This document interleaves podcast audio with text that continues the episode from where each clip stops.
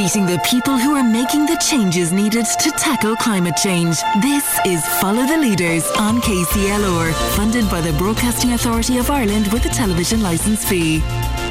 You're very welcome along to Follow the Leaders on KCLR, our new programme where we will hear from people who are leading the way and have already made the changes necessary to meet the challenges posed by climate change and who are taking steps to reduce their carbon footprint.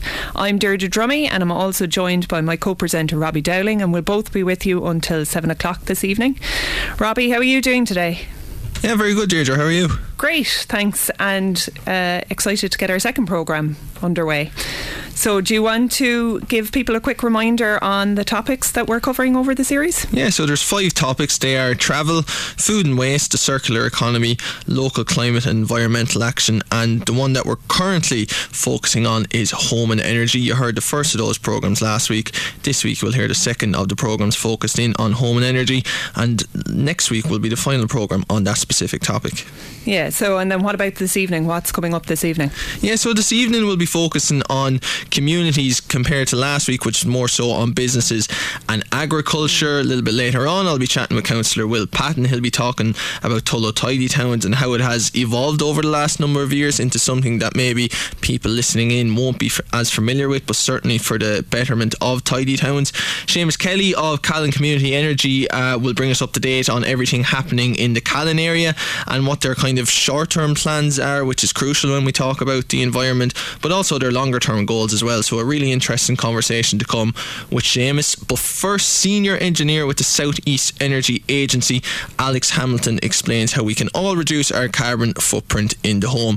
I begin by asking Alex what her role entailed. Well, I guess the Southeast Energy Agency, we're the regional energy agency, we're a not for profit um, social good enterprise, and we're here to help all the, the, citizens of the southeast to help save energy and reduce their carbon emissions. So that's our role in the energy agency. Um, so anybody who's using energy, which is all of us, uh, whether it's at home or in your business or in your school or in your community hall or your GAA pitch or wherever it is, um, we're here to help you help, uh, reduce that energy consumption. My role as the senior energy engineer, I guess I'm, I'm uh, managing the energy engineers who are there to help and give the technical advice. So we do a lot of the energy audits first place to start when you're when you're wanting to save energy is to look at what type of energy you're using and where you're using it. So you identify that through an energy audit. So our, our uh, auditors will go out and do the energy audit and help you there, and then from the energy audit, we will help you then actually implement those changes or those recommendations that are identified in how to actually save the pro- uh, uh, save the energy. So we'll help with the project management of actually delivering the projects as well. So that's in a very brief uh, nutshell. That's what we do. And how did you actually get involved in this line of work yourself? I suppose. I'm a civil engineer um, originally. So my primary degree is civil engineering, and I guess like many of us uh, in the in the in the the uh, recession, um, I retrained sustainability and. Um, climate action was always a passion of mine. I had actually, uh, during my civil engineering degree, looked at uh, sustainable transport and, and how we can reduce the amount of travel we do so it was always there in me. So when that when the recession hit and I was out of out of work, as many of us were, I went and retrained and did the Masters in Sustainable Energy Engineering in what was WIT at the time, which is now uh, Southeast Technological University. So they've got a good good course there. So I upskilled and uh, and then thankfully uh, managed to find my way into the Southeast Energy Agency. And you've touched on it kind of briefly already, but I'd, I'd like if you could delve into further detail as to what it is that the Southeast Energy Agency does, because in my research, I have to say it's very interesting and fascinating. I think our listeners would agree if, if you could explain it to us. Yeah, well, I guess, uh, and again, we have grown as an organisation. So, you know, some people listening might have heard of the Carlow Kilkenny Energy Agency, which is how we started in 2002. Um, we started as the Carlow Kilkenny Energy Agency, and we're working directly with the Carlow County Council and Kilkenny County Council and the citizens of those two counties. In 2016, then Wexford uh, County Council joined the Energy Agency, and we became the Three Counties Energy Agency.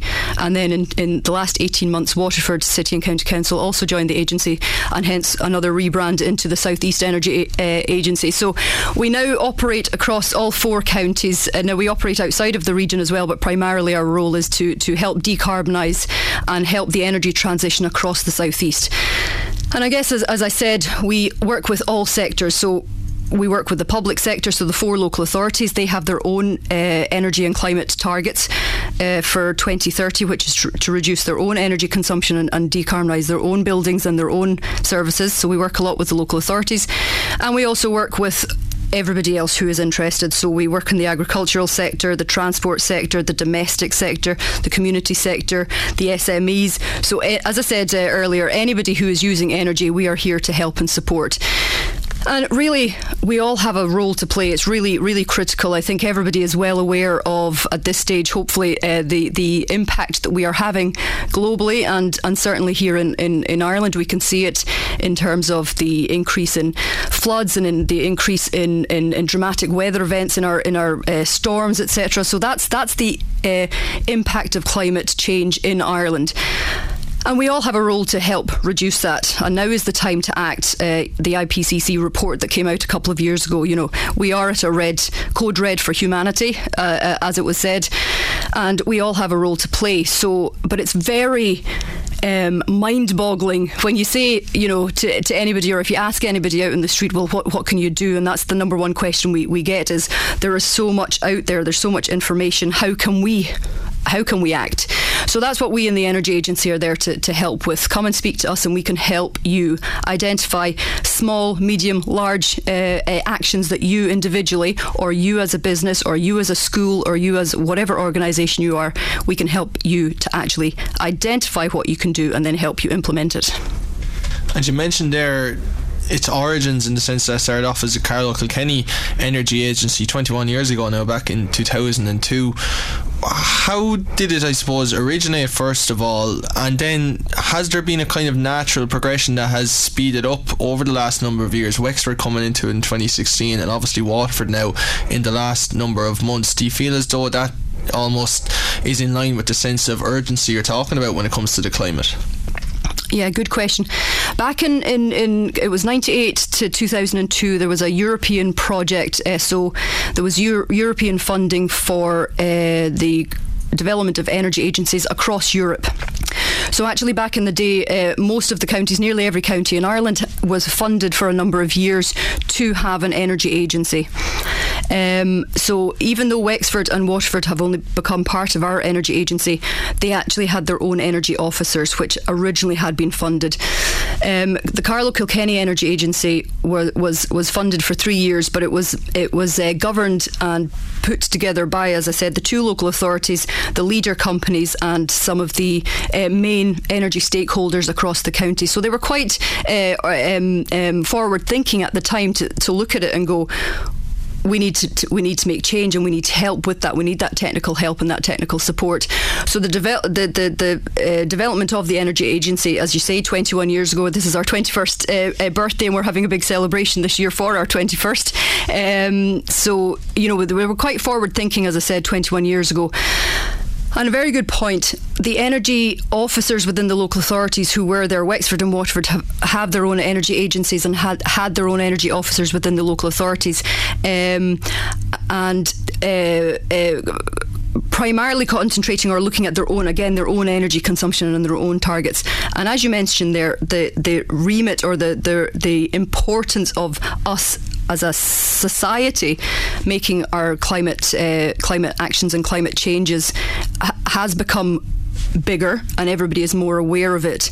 So it's not just looking at the local authority. They are leading an example, and the local authorities and the public sector as a whole are there to lead by example. But it's the rest of society that we need to now bring along.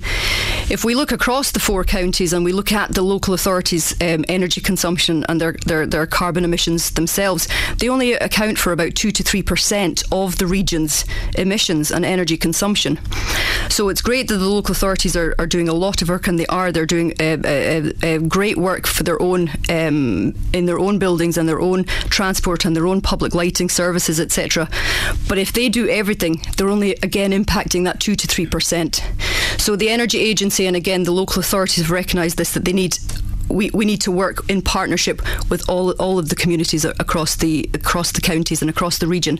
So that's uh, again our role in the energy agency is to help pull all of these communities and stakeholders together and help make a bigger impact.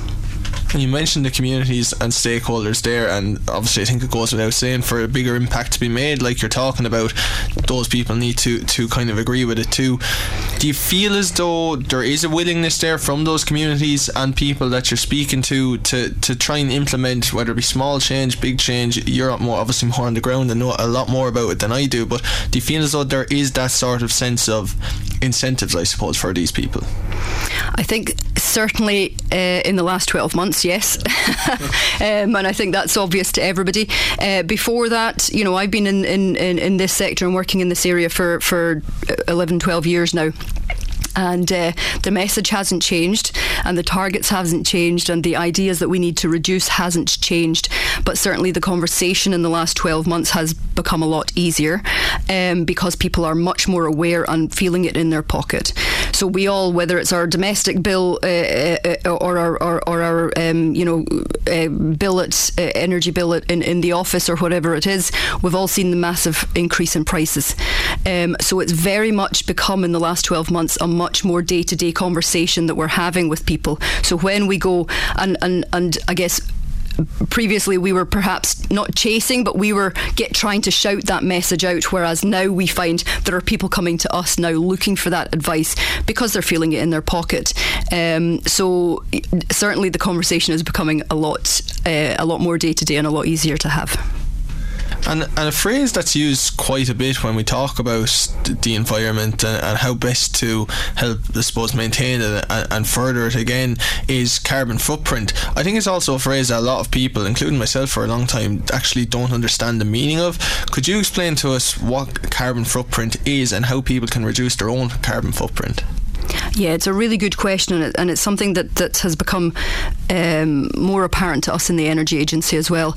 Um, I guess even even even up to a few years ago, we were an energy agency full of the the, the, the technical engineers giving that engineering advice, um, and we understand what a kilowatt hour of energy is or a ton of CO two is. But when you say that to, to, to people that you're trying to help change, they don't understand it.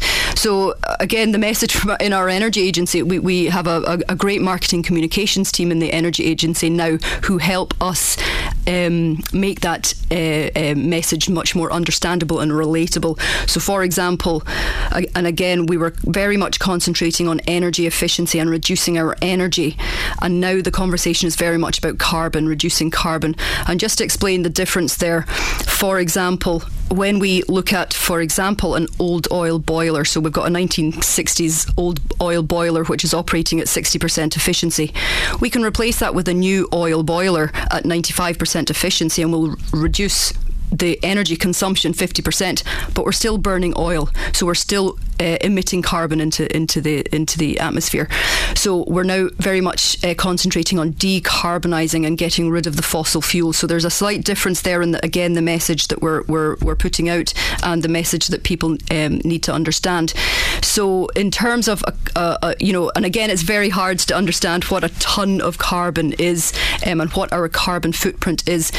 The number one um, thing to do if I if anybody is interested into uh, understanding what their carbon footprint is is to get that energy audit. So our energy audit will look at where are you using energy, but most importantly, what type of energy you're using, and we uh, con- co- uh, convert that into carbon, and that will give you your carbon footprint. Um, and then what we do is we look at well how you can reduce the energy consumption and therefore reduce your carbon footprint and we uh, again, most importantly, put that into uh, context for people. So, for example, and and uh, I don't know the exact figures off the top of my head, but for example, if a, a, a ton of, if you're going to reduce your carbon footprint by one ton of carbon, it could be, for example, uh, uh, um, the difference of, of, driving your car for a year uh, on on the road. So we simplify it down as to what a ton of carbon is in relation to driving your car or how many homes is that going to be or how many lights how many hours of lights is that on for? So we simplify it down down for people so that people can understand well what does it actually mean? If I switch my lights off uh, how much uh, carbon am I actually going to reduce by that um, by that action and I suppose something that you mentioned there as well is um, cost saving initiatives as well for, for people. Do you feel as though over, and you mentioned the last 12 months particularly, where I think a lot of people have really felt that, but do you think experts like yourself and maybe people who are frustrated by, you know, obviously increased costs and cost of living and things like that have found common ground in a sense when we talk about tackling this? Because uh, it seemed like for a long time, I don't know how you'd feel about this, that maybe they were at odds with each other, but now there seems to be an acceptance from both parties that the best way to actually tackle this emergency, for want of a better word, is to come together. Yes, and it is an emergency, and that's a good word to use. Um, it, it, it is emergency. It is a climate emergency, and we do all have to work together. Uh, absolutely right. Um, and it is really about uh, changing our attitude and our behaviour. So when we open up our bills, and we've all, I'm sure, opened up the, the, the newspapers in the last few few uh, weeks and months to see the stories of people who are who are opening up thousand euro uh, bills, etc., and, and, and getting a big shock, and you know that is shocking, and the price has absolutely increased, and it is it, it, it, it, it is very very hard for people to to um, to manage to pay for that. Um, in terms of reducing, we still need to reduce. So regardless of the cost of energy, in a sense, we all need to act and we all need to reduce. Um, in a sense, the high costs of, of, of, energy is, again, as I said, making it a much more day to day conversation so that people are understanding well we do need to act. I can't afford to pay a thousand euro every two months for for my electricity or whatever it is that the bills are coming in. So again it's just really about making it you know the energy bills and the size of them and the emergency that we are in has really just made people a lot more aware of the actions that need to be taken. And just to go back to our, our, conversation about carbon footprint as well, how did the Southeast Energy Agency actually tackle that issue and how do they help people to reduce their carbon footprint? The number one thing, Robbie, is to understand what your starting point is. So having your energy audit done, or if you're in, in, in, in, a home in the domestic sector, having your domestic your home energy survey done. So you know we can't make any changes if we don't know where we can make the changes, if that makes sense. So if we don't know how much energy we're using or what type of energy or where we're using it, then we don't know where we can save it. So the very first step is to understand and to and to and to uh, investigate as to where the energy is is being used. Uh, as I said, what type of energy is being used. So having your energy audit or your home energy survey is the number one thing to do because, as I said, you can't make any changes if you don't know where it is that you can make a change, and that's the same with everything, but specifically with energy. So having that energy audit is the number one thing. That will identify where the savings can be made, and that's the that's the number one thing. Following on from that, then we want to implement those, and we want to actually uh, make the savings. So we've identified the savings or the projects, the potential projects, and now we want to make the savings. There are a large number of uh, grant programs out there. There is great funding towards energy efficiency and climate actions at the moment, whether it's from the SEAI or through Leader or through Leo or through uh, um, uh, many of the other um, agencies, which is great. It's great news. There's lots of funding streams out there. So again, ourselves in the Energy Agency can help identify what uh, funding stream is is, is uh, best for each of the um, communities or SMEs, whoever it is that we're working with, um, and, and and help apply for that funding. And then, most importantly, we can help uh, project, we project manage the projects and make sure that the best quality work, the correct and best quality work, is being done by the best contractors. Um, most importantly, then again at the end, is to follow up on that. Has the project been successful? So if we had said your, for example, um, lighting upgrade is going to save you 10% of your bills, we need to check. You've got your lighting uh, upgrade done. Have we saved 10% of your bills? So what we do is we come back six to 12 months later and we do what we call measurement and verification. So we verify have those savings been made, and if they haven't, why not? And we can then move on on that. So again, we identify the project, we help identify the grant streams, deliver the project, and most importantly, check has that project been successful in saving the energy um, eight to 12 months afterwards. That was Robbie catching up with senior engineer with the Southeast Energy Agency, Alex Hamilton. Now we're going to take a quick break, but coming up, we'll be hearing from Seamus Kelly of Callan Community Energy. You're listening to Follow the Leaders on KCLR. Welcome back. You're listening to Follow the Leaders on KCLR. I'm Deirdre Drummy and I'm joined by my co presenter, Robbie Dowling. Robbie, moving on, um, you spoke with our next guest, Seamus Kelly, earlier. I did. I caught up with Seamus Kelly of Callan Community Energy. He spoke to me about kind of some ambitious, but I'd also described them as achievable targets that they have in the community in Callan, which is always great to hear. I began by asking him what Callan Community Energy actually does. Callan Community Energy is it's it's an initiative that was kind of started out there in about 2019. Uh, it came from a leader funded competition to find the energy community in the county, and it was Callan.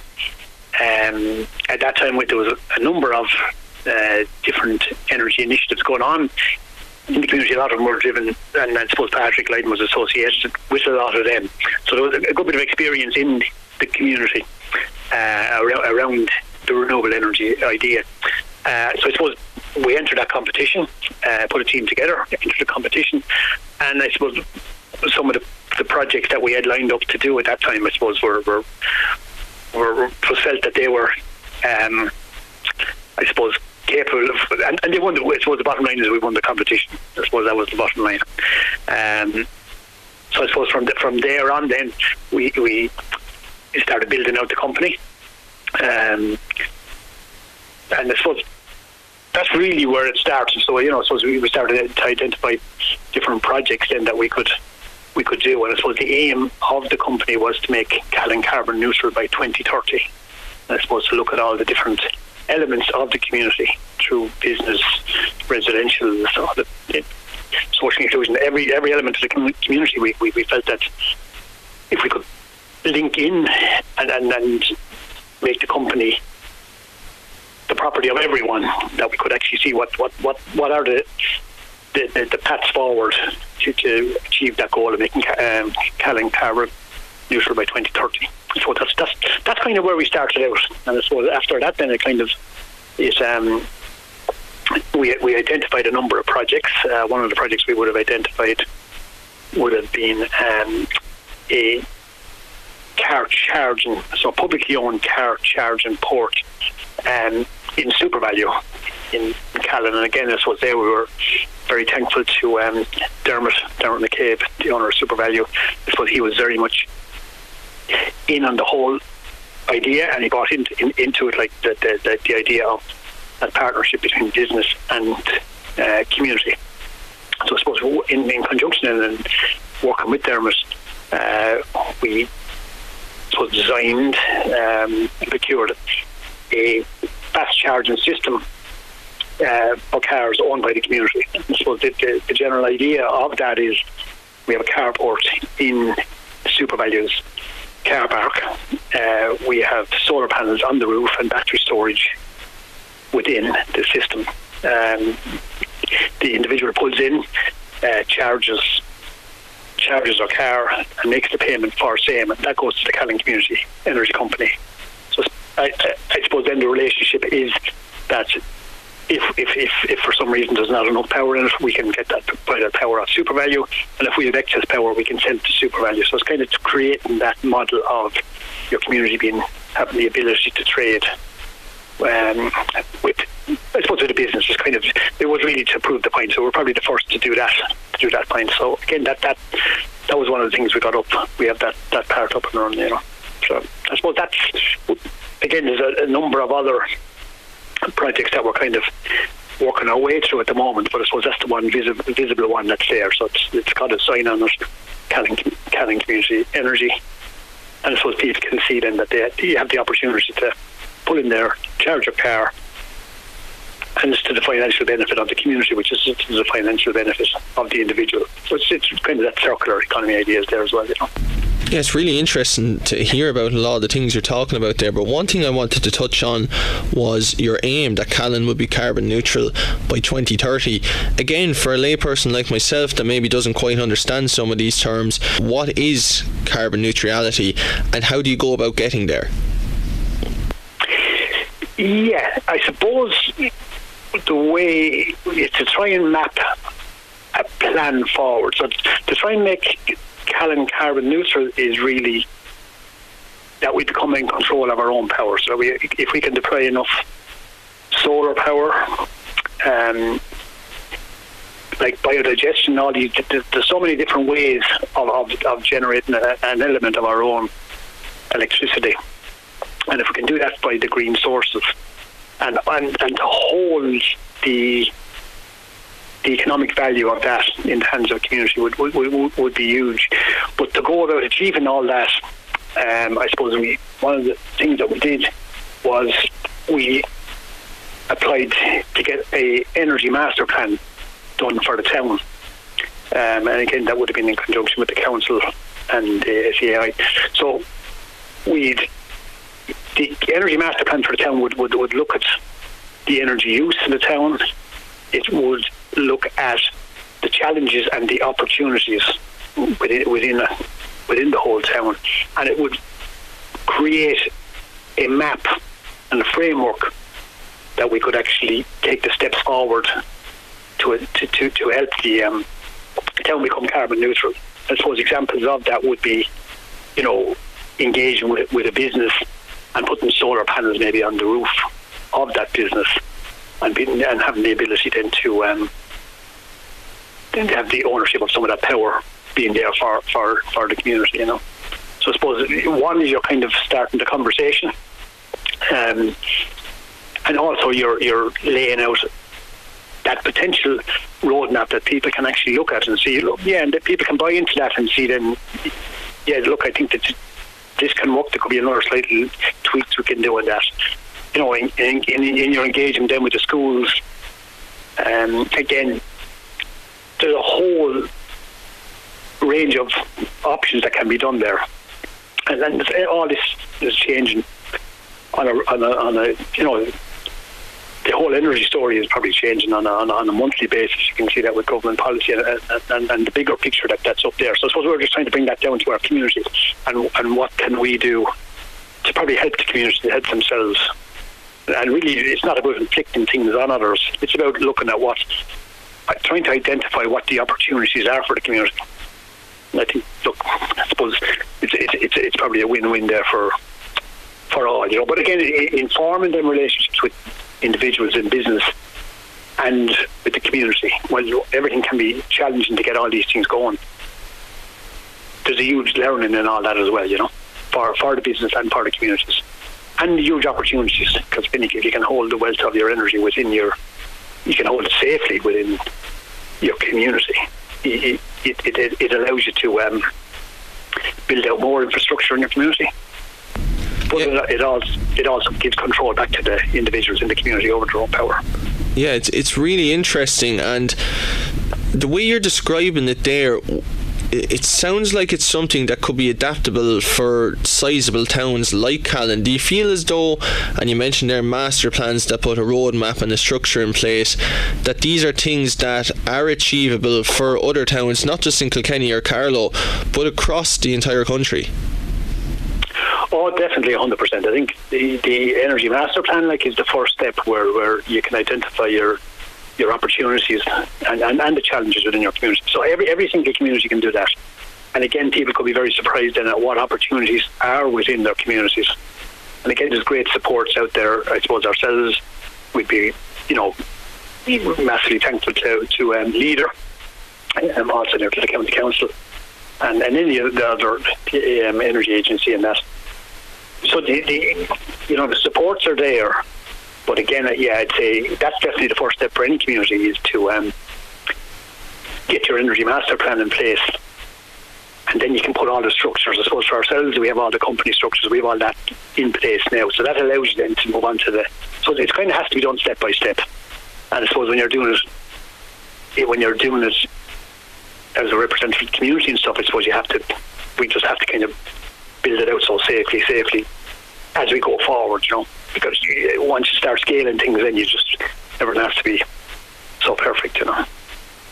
Yeah, and just in terms of where you're at at the moment with Callan Community Energy and with the community and the town in Callan generally, do you feel like you you're in a really healthy position since the inception of Callan Community Energy? Oh yeah, I'd say definitely. I suppose we, we, we've kind of um, we haven't been uh, putting ourselves out there looking for too much limelight. We've been staying nicely below the radar, trying to get the, the, the structures in place first. So I think I think we are. We're in a, we're, we're, we're in a quite a good position at the minute. We have our we have good structures in place, um, so we feel we're in a good position now to to um, take on any the opportunities, and we're well capable of dealing with any the risks that are there. Again, there's a good team kind of built out around it. Uh, plenty of advisors in, in all different corners that are that are very very helpful there to communities and that. So I, think I think we are in a, in a in a in a very good position. I suppose there is a lot of um, opportunities that we're that we're you know we're, we're involved with. And again, we probably won't go too much into them today, but we, there's, there's some bigger projects that we're we're, we're, we're um, involved in. It. They'll all be there for announcement, you know, as we, as we step along the road over the next little while, you know. So we're quite happy again to, you know, eh, over the next little while, as I said, we, we the energy master plans, plans launch will be the next thing that we're kind of dealing with here. Uh, with a project or two where we're getting solar up on businesses' roofs. Seamus Kelly of Callan Community Energy, uh, they're chatting to Robbie. And Robbie, before we move on to our final interview, we've heard from both Alex and Seamus uh, their, the, the past two interviews. But what are the main points that you've taken away from those conversations? So, from Alex's point of view, I would say it was an education in the small changes that we can make. And I think kind of a further understanding that those small changes can help us go a long way when we talk about, as both of us described, the emergency that we currently find ourselves in. And I suppose basic things that she was talking about don't require an increase in effort as such.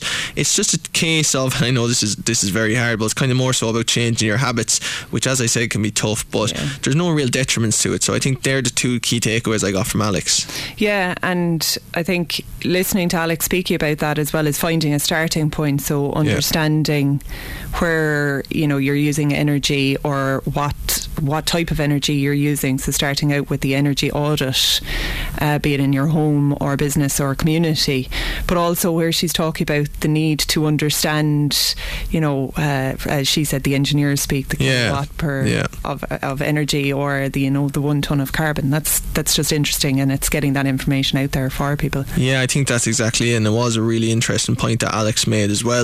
I suppose from Seamus's point of view, the the one thing that stood out to me definitely from the interview was the fact that they're attempting to be carbon neutral yeah. by 2030 and that's really brilliant to see and it's ambitious it's lofty but it's achievable and I think that's the key thing with anything that we're speaking about um, when we're talking about home and energy specifically that okay some of these things might might seem like they're hard to do but they're within the realms of possibility. And I certainly think Callan trying to attain carbon neutrality by 2030 is a really good sign. And you just you can hear it in Seamus's voice that it is really something that uh, is feasible. And I really wish them the best luck with it. Yeah, and, and he talks about bringing the whole community and getting the the whole community involved and the partnership between business and community. Yeah. Um, you know, so it it is very much in terms of what the community can do together.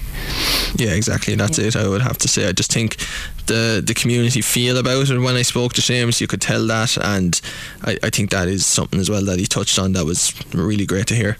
Yeah, and he also did reference the circular economy as well with the the charging port and you know uh, yeah bringing that full circle.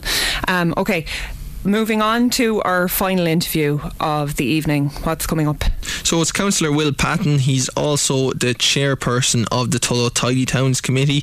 He kind of gave us an idea of how well Tullow Tidy Towns specifically is performing, but he also expanded on the evolution of Tidy Towns and how it ties into the programme's topic of home and energy. Obviously, that's this week's programme's topic, and it was really interesting to hear what he had to say in terms of how Tidy Towns has progressed over the last number of years and how other tidy towns committees and people generally can kind of make small changes to their lives like they have with Tullow Tidy Towns. First of all, though, I asked them about the work that Tullow Tidy Towns do specifically. Well, Tullow Tidy Towns was formed in 1996, and uh, the committee has gone from strength to strength ever since. Uh, certainly, before my time, there were people like Eileen McNabb and Pat O'Toole and Monica McCormick and Donny Studders, uh, June Ahern, many others, all working away, and it, it, grew steadily. And it was something I've always had an interest in. And uh, when the opportunity came to join Tidy Towns, I, I just grasped it and got stuck in. Now, it was a steep learning curve because. anyone who knows me uh, knows I don't know very much difference between a weed and a flower. and if you ask me to name a flower, I'd be looking at you, and I just at this stage I look over at Mary, Mary Walsh, and say, Mary, tell me what, what's the name of this one? Like I, I think that's the dandelion, isn't it? Some, something quite simple like that. But we've we've been operating there in category D in the National Tidy Towns competition, and uh, that's a population between I think it's two and a half thousand and 5,000 people. And next year, we're hoping to move into category E because uh, Tullow has really grown at a huge mm. rate. Like in the last 20 years, the population of Tullow has nearly doubled.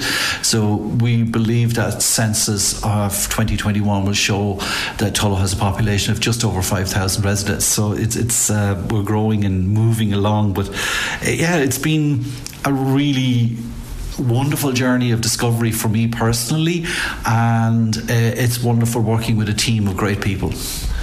And I suppose Tidy Towns is renowned across not just Carlow or Tullow, but across the country. But maybe for people like myself included who don't actually have a great understanding as to what it is that Tidy Towns actually do, what is it specific to Tullow Tidy Towns and the Climate Change Committee that you do on a weekly basis?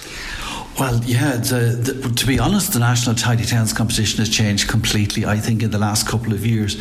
I think people would have very much focused on it, on nice floral displays and an absence of litter. Yes. Like that, that has changed like completely. So um, now there's new categories in there, uh, like nature and biodiversity in your locality. Uh, another category that was there, sustainability, doing more with less. And like when you think, what does that mean? What well, I, I'm always trying to think about that myself, like rainwater harvesting. Like here in the parish centre where we're doing this interview, we actually have rainwater harvesting off the roof, and we've got two 1,000 litre IBC tanks. You know the, the, white tanks with the, the metal frame around yeah. them. We've got two of them hooked up, and we uh, save the rainwater, and we use that rainwater where we have to uh, on uh, watering our floral displays during the summer, particularly the real hot summers. It's a godsend to have uh, water there, and we're not taking it out of the river, and we're not taking it from the public supply. So that's two big things. The, um, the other one is even thinking about the schools, like you've probably come across the Junk Kouture yes, uh, yeah. competition, uh, which Tullow Community School enters every year, and, and we've had really good, some really good regional winners and national winners as well. So it's great to have that. So it, it, it's also about climate change and how the work we do affects climate change. So uh, it's gone from, as I say, the, the nice floral displays.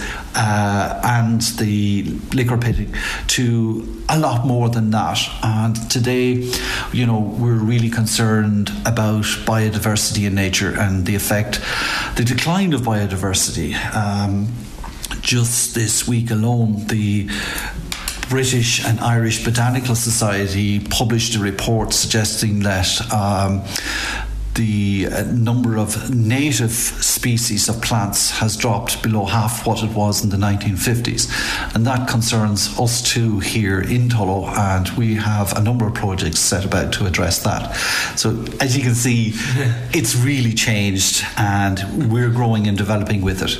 Do you feel as though, whereas maybe at the start it was about just the focus is on the town and keeping it tidy, which of course still stands today, but mm. that there's more of a conscious effort to actually help the environment, knowing that not just just in the short run, but in the long run, this will be hugely beneficial to society generally, but also the town itself. Yeah, I, I, I wholeheartedly agree with that statement. Like the the idea of, uh, you know, in the category of nature and biodiversity, Tullow is leading in the county. Mm-hmm. Uh, so we're really pleased about that. We have 42 marks out of 50. We're at the top end of that, and we're not lying on our laurels. In the last couple of years, we've commissioned various different reports, like we looked at the River Slaney riparian zone. I'm delighted to say that local um, horticulturist Lisa, or ecologist rather, Lisa Dowling, based in Carlow, uh, did a report for us on that, and there's going to be a couple of actions actioned in the next couple of months arising from that. Uh, we're currently working on uh, a community biodiversity action plan, and we're very grateful to the Community Foundation of Ireland for uh, finance to help with that. So we're working with ecologist Deborah Darcy from Enniscorthy and we're putting together the plan. Uh, eight, seven or eight of our volunteers have actually uh, volunteered to undergo uh, a number of days training uh, with Carlow Leader Company, and uh, we're that's with Very Connect, I think is the name of the company there. So not alone are we we're going to try and get our hands dirty in this one, figure out what the project should be, what's doable, what's not doable. Like I'll give you an example of that in the sense that a lot of people say no more grass. You know what I mean? Let the grass grow, let the wild. Sit. And that's great but have you tried to get a contractor to come in afterwards to cut a large piece of grass that is three foot high? And the contractor's a little bit worried about it because they don't know what's in the middle of the grass and they're worried with the blades of their machines get damaged. So you have to be picky about where you decide to put a no mow. Whereas it's probably easier to do a low mow, which means rather than cut the grass every two weeks or every 10 days, cut it every six weeks it's a little bit higher, but it allows the plants and shrubs and the weeds, which are flowers with a different name, yes. uh, to, to grow and to offer food to uh, our pollinators. For instance, this time of the year now, uh, the dandelions will start to appear in our lawns. Now, several years ago, I would have been dandelions. Oh no! like, to me, it's a sign of a poor lawn and what have I, I haven't put down the weed and feed and look at this herd of yellow weeds looking at me. My attitude's completely changed because I now realise those dandelions they are an early food source for our pollinators, for our bees, our honeybees we think of, but there's 70 odd wild bumblebees and different bee types of um, uh, pollinators across Ireland. And without those dandelions, they could starve. So, one of our policies here is to start swapping away from nice looking flowers like, say, daffodils. Daffodils aren't a great food source for pollinators. So, we're swapping away from that and looking differently. So, we're now looking at sowing snowdrops, crocus, allium, um, muscari, armenium, and I apologise if I mispronounced that. I, as I said, I'm not I'm not the greatest person at it. Uh, and we're looking at herbs like basil and borage and oregano and shrubs like berberis and broom and cotoneaster and hebe. And we're looking at changing what we plant, where we plant, so that if we do this well, uh, there will be an all year round food source for our pollinators. And we can only benefit from that. Um, if you think about this logically, if all our pollinators were to die out, so would all our crops.